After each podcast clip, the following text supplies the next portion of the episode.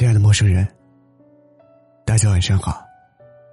这里是一诺电台，我是主播徐小诺。我在南昌，祝你晚安。前两天和一个几个月没见的朋友吃饭，见面后发现他整个人都瘦了一圈。聊过才知道，朋友狠下心在健身房。受了两个多月的折磨，坚持吃了两个多月的清水煮菜，这才瘦回自己想要的样子。让我觉得惊讶的是，这两个月里，他没有在挥汗如雨过的健身房发过朋友圈，没有在大汗淋漓的时候拍照，没更过微博，甚至都没有在我们的聊天群里说过一句话。其实，在我印象里。他一直都是个很活跃的人，尤其在朋友圈。我还记得，几年前他换过一个头像，头像上赫然写着“不瘦二十斤，不换头像”。之后，他每天晚上都会准时在朋友圈里晒出减肥餐，开心的时候会连发九张路跑的照片，掉一斤肉，也要把体重秤的图片晒出来。可是，在那一次昭告天下的减肥计划里，朋友没有瘦下来。他在一个普通的、谁都记不起来的日子里，决定放弃。朋友悄悄的换回了原来的头像，也删掉了那些决心满满的朋友圈。反而是这一次，他悄无声息的就瘦了。我点开他的朋友圈，试图找到些什么，却只看到了。空荡荡的，仅展示最近三天。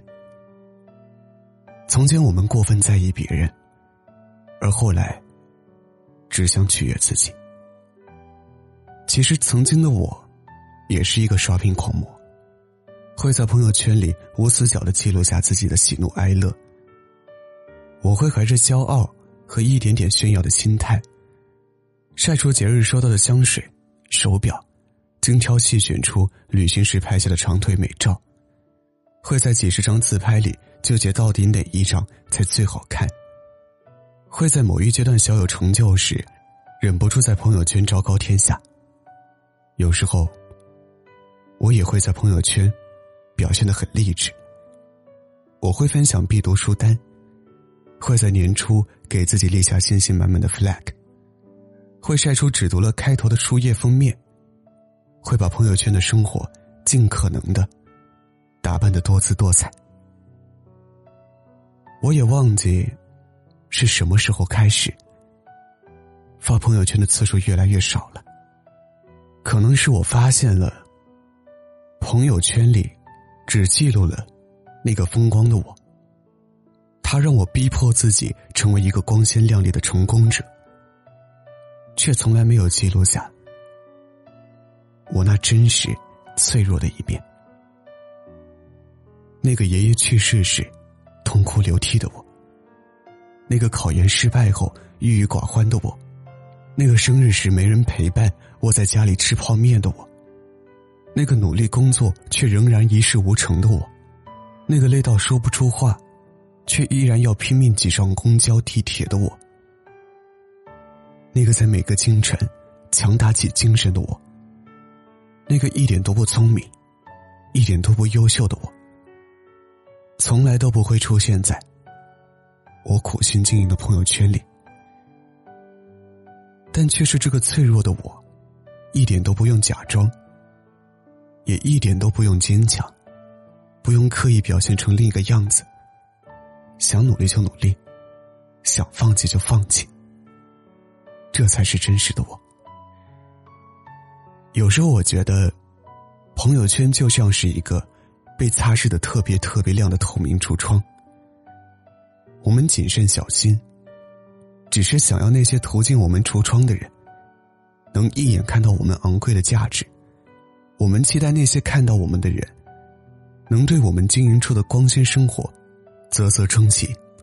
但其实，每一个透明橱窗的下方，都藏着一扇小小的暗门。门后，是普通平凡，是辛酸劳苦，是我们为了支撑这个橱窗所付出的辛苦和努力。这扇门里，才有我们最真实的生活。有喜怒哀乐，有柴米油盐，有走向成功必经的蜿蜒曲折，有光鲜背后必有的筚路蓝缕。长大，其实挺残忍的。它打碎我们的梦想，让我们不再活在幸福的虚幻里。但，如果你问我长大好吗？我会回答：长大真好。因为就算时间打碎了梦想，让生活从半空中摔下，我也依然觉得幸福。因为长大，也同样给予了。我们接纳自己的勇气，它让我们心甘情愿丢弃浮夸的外壳，满怀温情的正视自己的内心。晚安，祝你好梦。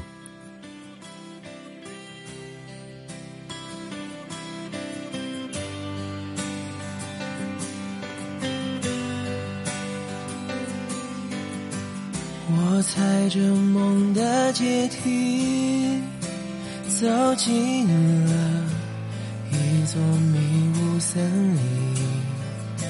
谁的心事被天使窃听，放弃涟漪。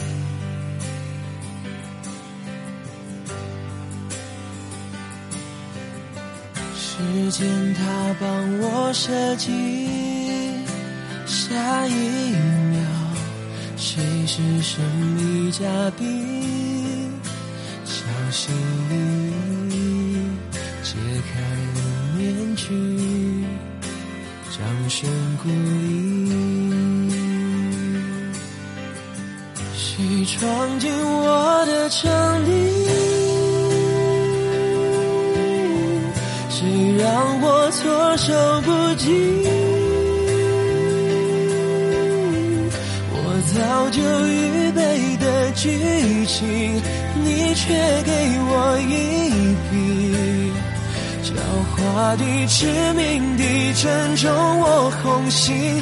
我跟谁变得亲密？谁逐渐离我远去？华丽演出，共享盛举。唯有你的背影，有情可传，却留下刻骨铭心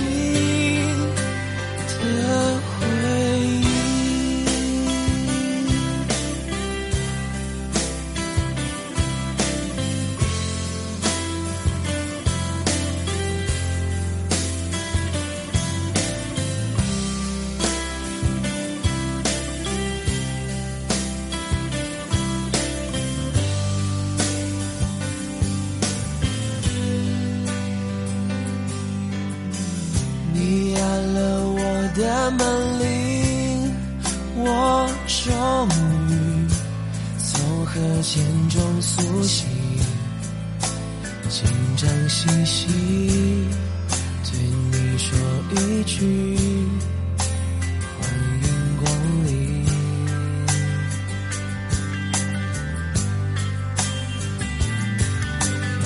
全场观众的离席。剩下我还在原地寻觅，耳边听着羡慕的歌曲，走不出去。谁闯进我的城里？谁让我措手不及？早就预备的剧情，你却给我一笔，狡猾的、致命的，正中我红心。我跟谁变得亲密？谁逐渐离我远去？华丽演出过共享盛举，唯有你的背影，友情可传，却留下刻骨铭心的回忆。我搬到谁的隔壁？谁成了我